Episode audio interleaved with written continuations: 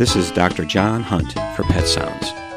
Allow me to spend some time with you discussing pets, pet care, and everything in between. Today's Pet Sounds is called Dog Toxins Update 2019. I know you get bombarded from TV, internet, and publications about things poisonous to pets, but refreshing your memory won't hurt. Over the years, I'm I am even guilty of pelting you with warnings of pet toxins over the radio. That is not stopping me from going over the top 10 toxins seen in dogs as reported by the Pet Poison Control Center.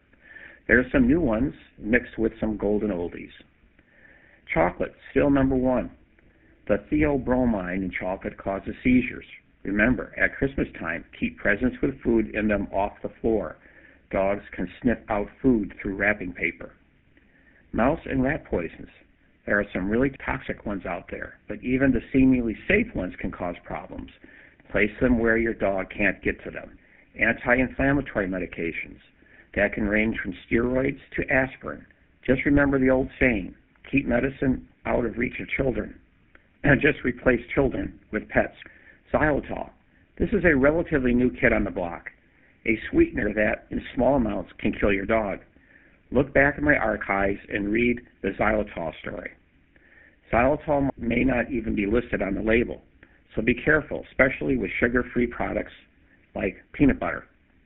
Grapes and raisins, they seem so harmless. The toxin is not well understood, but it can cause kidney failure and death. The amount of grapes or raisins needed to cause harm is variable from individual to individual.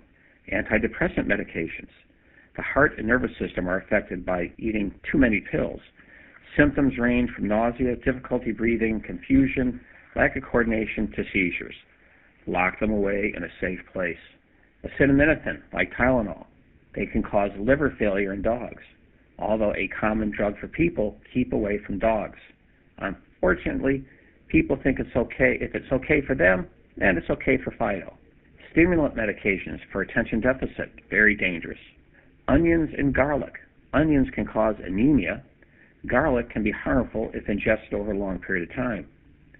Vitamin D overdose. I assume the overdose is from eating certain rodenticides with cholecalciferol that cause hypercalcemia. Symptoms range from vomiting and diarrhea to death.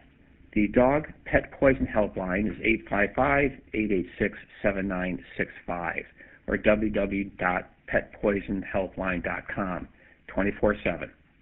Note, this number is just for dogs. This is Dr. John Hunt for Pet Sounds on WERU. Thank you for listening. Remember, enjoy your pet and don't forget to give them a hug.